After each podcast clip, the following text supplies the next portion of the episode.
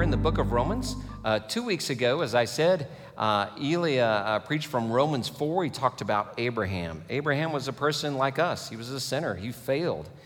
And yet it was credited to him as righteousness as he believed. As he believed God, God credited to him to be righteous. Last week we looked at both Romans 8 and the Romans Road. The Romans Road, several verses from Romans 3 up through Romans 10 that talk about how do we have salvation? We have salvation because Jesus died for us. While we are sinners, Christ still loved us and died for us. That's from Romans 5. We looked at several verses there. And so today, we understand that Jesus is the solution to our sin. We have salvation through him.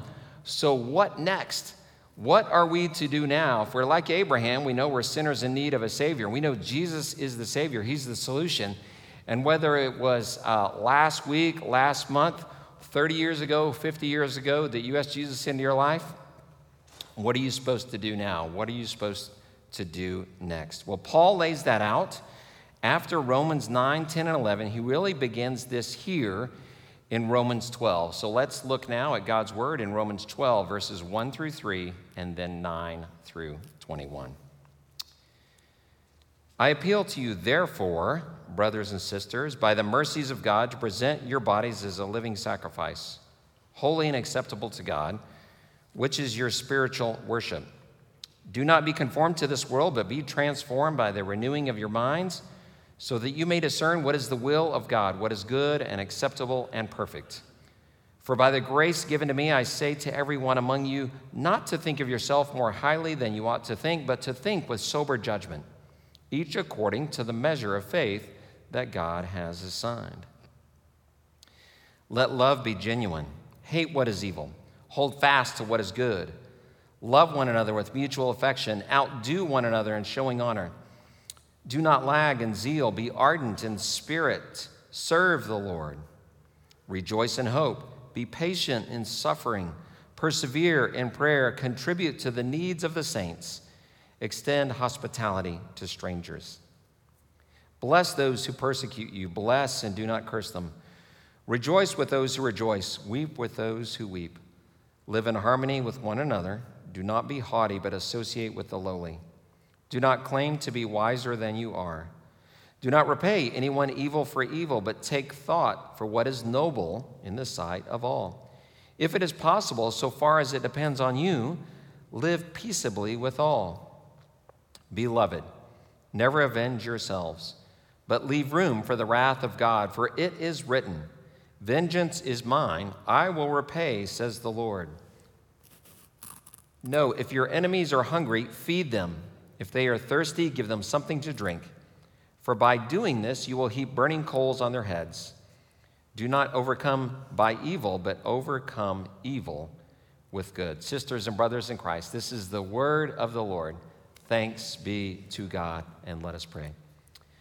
Lord, on this day, may the words of my mouth and the meditations of all of our hearts, God, as we look into Romans, as we pray together, as we sing together, may they be pleasing to you, O Lord, our rock and our Redeemer.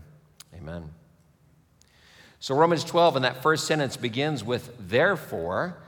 And when we see therefore, there must be something that that is there for. What came before? So, uh, what is there for? Why are we saying that for that? So we look to Romans 11. As I looked at one commentator this week about that, Romans 11, right at the very end, Paul really lifts up who Jesus is and that we need to be excited, encouraged, inspired, I think, because of who Jesus is. Near the end of Romans 11, Paul says, Oh, the depth of the riches, the wisdom and knowledge of God. For from him and through him and to him are all things. To him be the glory forever. So he's encouraging us to, to focus on the love of God. I read a comparison this week from the song When I Survey the Wondrous Cross, which has this phrase in it Love so amazing, so divine, demands my soul, my life, my all. Love so amazing, love so divine, demands my soul, my life, my all. And I think what Paul's doing here then in the first part of Romans, he's telling us about who Jesus is. Jesus is for salvation. Jesus gives us life, so we need to accept him, believe in him. That's what we need to do. Then he gives praise to Jesus, who Jesus is, and then he says, Therefore, this is what you're supposed to do. And there begins Romans 12.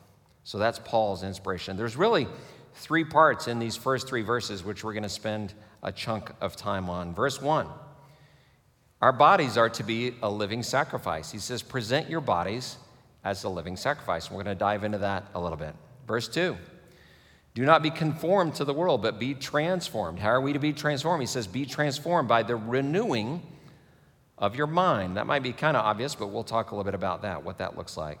And then verse 3 don't think more highly of yourself than you ought, but think realistically. And we'll talk a little bit about that as well. To think realistically about who you are, not to put yourself down, but to be confident in who God made you to be, so that we may honor Him. That's verses 1, 2, and 3. Verses 4 through 8 talk about spiritual gifts. We've talked about spiritual gifts before. If you would like to take a spiritual gifts test, I can steer you, I think, to the right place. We do that with our Inquirers class. If you've gone through that before, you can even look on the internet. There's great spiritual gifts test.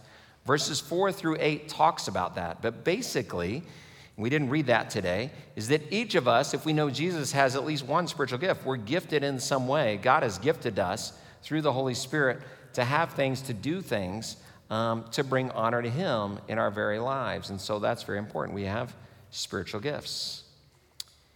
But we're also called to think about ourselves realistically. What can we offer and not, give overwhelmed, not get overwhelmed? One of the things when I read in verses 9 through 21, I read that long list at the end of Romans 12. There's a lot there. Paul is saying a lot. And so when I was studying that this week, um, I was like, Paul, man, you're asking us to do a lot here as Christians. Are, you know, can we do all this? This is, this is challenging. Um, am, I, am I called to do all this? I think Paul wants us to do, yes, maybe to do all these things, but realistically, in who God calls us to be. So I remembered a tool that I used when I used to do youth ministry with kids. It's a great tool. I want to give credit. It came from Rick Warren, who is the writer of The Purpose Driven Life. It's perhaps the best selling Christian book ever. He's a pastor at Saddleback Church in Southern California, and his church came up with this, this tool called SHAPE. What is your shape? Maybe not what is your body shape, but what is your shape as a person? You know, we're, we're to present our bodies as living sacrifices, being transformed in our minds to serve Him. But what is your shape? And so when we talk about this, it'll make sense. It is how we are formed and what we are to be. Rick Warren says, whenever God gives an assignment, he equips us with what we need to accomplish it. This custom combination of capabilities is called your shape. So, what is shape? I want to read through these twice. They're here on the, on the screens this morning. It is your spiritual gifts. There's S, H, your heart, A, your abilities, P, your personality, E, your experience. Again, spiritual gifts, heart, abilities, personalities, and experience. Let's take a, a little longer look at each of those. If we're to be a living sacrifice, to offer our very bodies, and let's stop there for a minute. I think God doesn't care so much um, what your body looks like, maybe as much as we do. When I look in the mirror, sometimes I'm like, wow, I'm getting really old. I look like my dad. I actually do think that sometimes. But maybe not where you want to look different or you want to be in better shape, but how can you use all of who you are, your very body being transformed by your mind, your soul, your spirit, how can we offer everything of who we are to serve God? And really, when we think about that, that is grace dangerous. We receive God's grace, but then it's dangerous when we think about God, I'm going to I'm going to give it all to you. So, what does that look like? It looks like your shape. Let's take a look. Again, spiritual gifts. Everyone is gifted by God. Read through that list. Take a spiritual gifts test. Find out where your gifts are. Your heart. These are your passions. And what I mean by that, I'm a sports fan. That doesn't mean for the Colts or IU or Purdue, or i might mention uh, uh, Baylor, where I went, that won the men's basketball championship this year. I just might throw that in there, but maybe not that passion, okay, for sports or for other things in your life, but for things, for your vocation, for your work, that people, things that you get excited about, things that you want to do, things you like. You know, if I had some extra free time, I'd want to serve in this way, or when I serve in that way, when I help in that way, I feel really fulfilled. That's part of what your heart and your passions are about. So feed those. Your abilities. Are you good with your hands? which I'm not so much? Are you good working with your hands? Are you good working with your mind? Uh, back in school, if you're in school currently, are you a math and science person? Are you an English and history and writing person? Use your gifts, your abilities for God. Are you more of a person that likes to kind of be up front, leading the way? Do you like serving behind the scenes, setting things up behind the scenes? Do you like to lead? Do you like to help? All of us have different kinds of abilities, and they're all good. It doesn't mean it's any better for someone to be the upfront person if you're behind the scenes. We need people behind the scenes to do the things that need to get done. All of us have different abilities. Using our abilities, we know now, we're old enough, we know what our abilities are. Using our abilities to serve God. I had a, a pastor friend that used to say this God cares as much or more about your availability as he does your ability. God cares as much or more about your availability as he does your ability. If you're available to God, like God, I'm going to put myself out there, I'm going to offer my body, my life as a living sacrifice, God's like, all right, I'm going to use you. I'm going to find ways to plug you in. And then you keep your eyes and your mind open to be used. So your spiritual gifts, S, H, your heart, A, your abilities, P, your personality. Are you more extroverted, introverted? Do you like working on a computer? Would you rather be out talking to people? Do you like being outdoors? Do you like being indoors working on things inside? If you've taken the Enneagram, what's your score there? Are you a peacemaker? That's where I score to be. I like everybody to be at peace around me. An artist, a loyalist, an achiever. Whatever you are, God loves your personality. God loves your personality. He wants to use your personality and who you are to bring honor to Him and to serve other people all the aspects of your personality are good. And so to use those things to bring honor to Him, those are positive things. So that's S, H, A, and P. And then E, your experience. When we say your experience, they don't mean like your, your work history or your resume, not that so much. What have you experienced in life?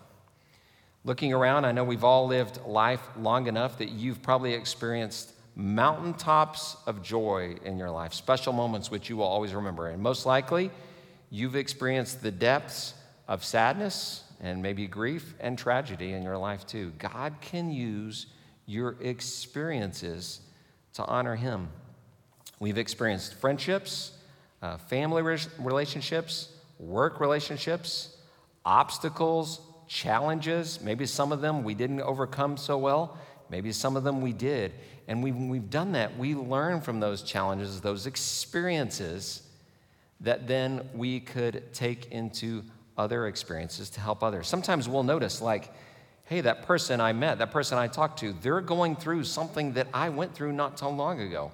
Maybe I can find a way quietly to come alongside of them and to offer what I know to help them during this season of life. So, your spiritual gifts, your heart, your abilities, your personality, your experience. Use your shape. God loves your shape to serve Him.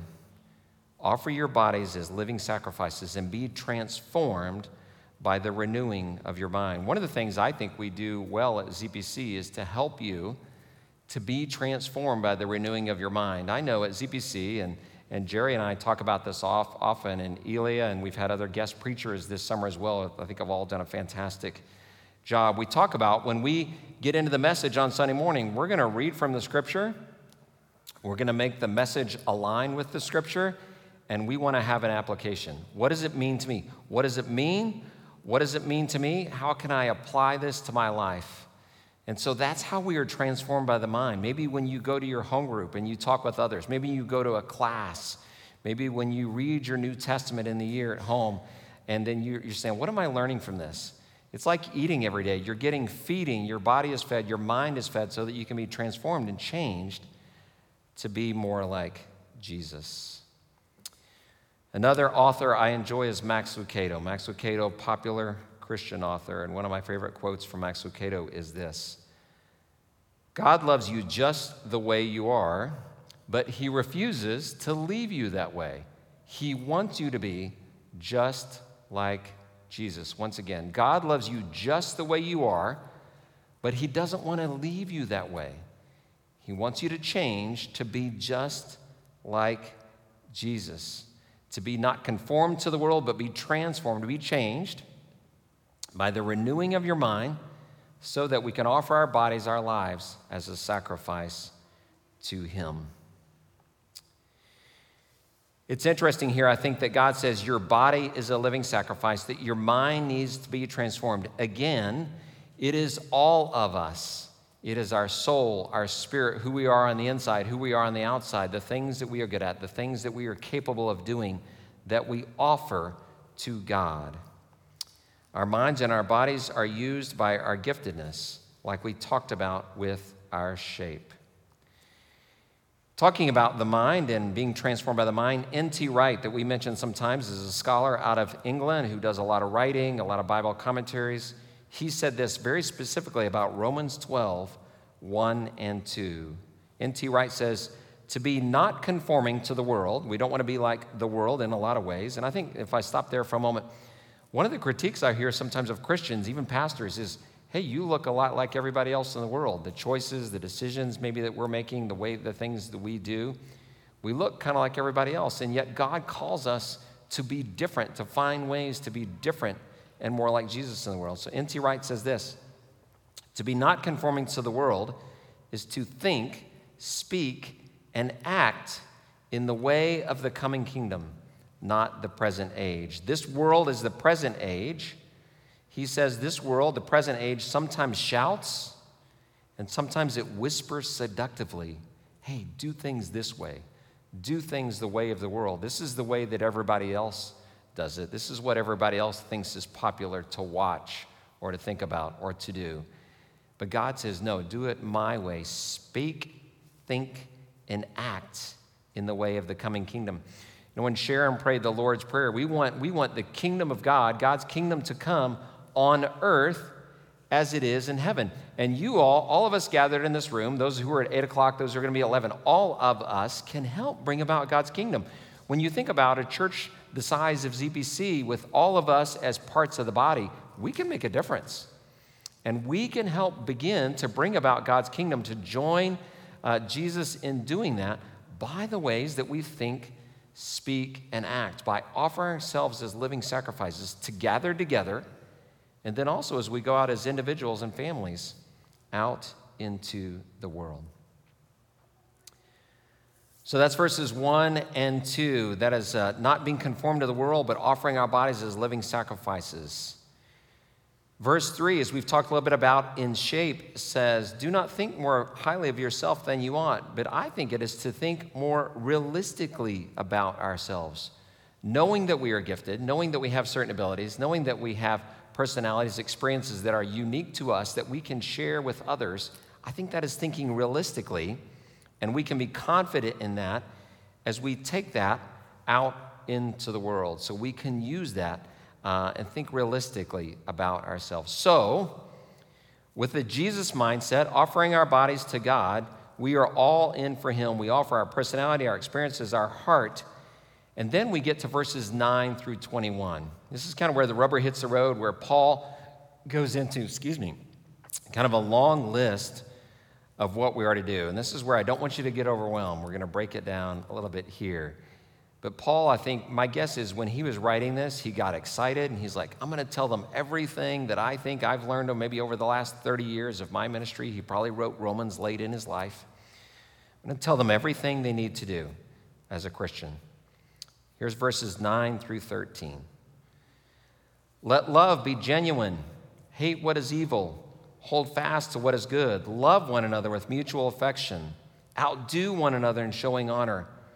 Do not lag in zeal, be ardent in spirit, serve the Lord. Rejoice in hope, be patient in suffering, persevere in prayer, contribute to the needs of the saints extend hospitality to strangers. See, I told you, Paul gives us a lot there to think about. Using our gifts, we can do things like rejoice in hope, we can be patient in suffering, we can hate what is evil and hold fast to what is good. And show one another honor and serve the Lord. Those are kind of the things we can do as we offer ourselves to God. As we read ahead in the next verses, I'm not going to read these directly, but Paul says to weep with those who weep. So, several times he says to rejoice. If you read the book of Philippians, Paul talks a lot about joy and rejoicing. He says that's the way we're supposed to live. We're supposed to live with joy and rejoice. But he also says here in other places, weep with those who weep. I think when we talk about our experiences, we don't want to disregard or just set aside the tragic and the difficult and the challenging times of our lives. And looking around and knowing some of you, I know that we all have challenges, difficulties, and obstacles. And perhaps we can look at those. or What, what have I learned from that? And those, those challenges, those obstacles, those losses stick with us. They are not gone, they, they are carried with us in our hearts and our souls. But what can I learn from those experiences that I might care, carry with someone else? So when someone comes along who needs to weep, I can weep with those who weep, I can mourn with those who mourn. I can be patient in suffering, Paul says. I can persevere in prayer. I can pray for that person. I can make a phone call. I can come alongside of them and walk with them during their tough times. Near the end of the chapter, Paul says, Repay evil with good. If your enemies are hungry, feed them. If they are thirsty, give them something to drink. This is kind of rebellious here, I think, by Paul, too. He says, For by doing this, you will heap burning coals on their heads. Do not come overcome by evil, but overcome evil by good. Isn't that kind of funny? He says, he says Hey, get, get this. If you have some enemies, or they think you're their enemy, or maybe you don't even like them, he goes, pretend like they're hungry and give them something to eat. Think about if they're thirsty, give them something to drink. Do something out of the ordinary for someone that might kind of feel like your enemy, that maybe you're not getting along with. Go out of your way to show them kindness. And they're probably going to think, wow, what is going on with them? That's like somebody putting coals on my head. What happened with them? Um, there's something going on with this person that has changed or is different. And by doing so, we are being more like Jesus. We are overcoming evil with good. What about our vocation? Now, vocation, the word vocation is not limited to work. Vocation can be calling. And I think it can be our work, or sometimes our jobs, our careers may not be our vocation. Our vocation might be helping those who are children or helping those who are, who are older. And that may not have anything to do with our work at all. You might be an accountant or work in business, but really your calling is to do something else with people in the world the entirety of your life. Tish Harrison Warren is a writer, and she says, We can honor God with our vocation, but it is not limited to our work or our work days. She says this, and I quote We grow in holiness in the honing of our specific vocation. We can't be holy in the abstract just by itself. Instead, we become holy in our work a holy blacksmith, a holy mother working with children, a holy physician, or a holy systems analyst. We seek God in and through our particular vocation and place in life. As I was reading about this, she went on to say, Satan wants us to res- restrict our spiritual lives to the brief hours we spend at church, like in prayer and in Bible study, segregating God, setting God aside from the many hours we spend at work or in the world. We, we don't want to keep God on Sunday, but sometimes we do that. Instead, God wants all of our lives, all of our bodies being offered to Him, transforming with our minds, to be not just on Sundays, not just to the spiritual hours or when you're at home group or on a mission trip, but all of our lives, our minds, who we are, to honor Him. So, what's it look like to offer your body as a living sacrifice? As I was doing some research this week, I found this great story. I want to give credit to a pastor named Rick Ezell that I found that wrote this story based on a true story. He says this The story is told of an old pastor in a little Scottish church in the 1800s. He was asked to resign because there had been no conversions in the church for an entire year. I, said the old preacher, it has been a lean year, but there was one. One conversion? asked an elder. Who was it? Wee Bobby, said the pastor. Now, wee is W E E, right? You're Scottish here, so. Wee Bobby. They had forgotten a lad who had not only been saved, but had given himself fully to God. It was wee Bobby who, in a missionary meeting, when the offering plate was passed, he asked the usher to put the plate on the floor, and he was barefoot. He didn't have much. And he stepped into the offering plate And he says, I'll give myself. I have nothing else to give. Wee Bobby became Robert Moffat, who at the time in the 1800s was a world renowned missionary and worked with David Livingstone to give his life healing the sick on the continent of Africa. A woman one time asked her pastor, What does it mean to be a living sacrifice? And holding out a blank sheet of paper, he said, Well, it means to sign your name at the bottom of a blank sheet and then asking God to fill in the rest. Offering your body as a living sacrifice means to sign your name at the bottom of the page and say, God, fill in the rest. So giving it all can feel overwhelming. Looking at this list from Paul can feel overwhelming. When I was first reading it this past week, I did feel that way a little bit. But we can all sign our names over to God, presenting ourselves as sacrifice, stepping into the offering plate. We can all do something. We are all gifted. We can all serve. We can all pray. We can all find small ways in our daily lives, Monday through Saturday and Sunday included, to show the love of Jesus, to find ways to live for Jesus. Be not conformed to the world, but be transformed by the renewing of your mind through Jesus. Be a living sacrifice. God loves you just the way you are, but He refuses to leave you that way. He wants you to be just like Jesus. Let us pray. Most loving God, you want us to be like you. Lord, we struggle with that because we are human and we fail. We get tired, we get weary.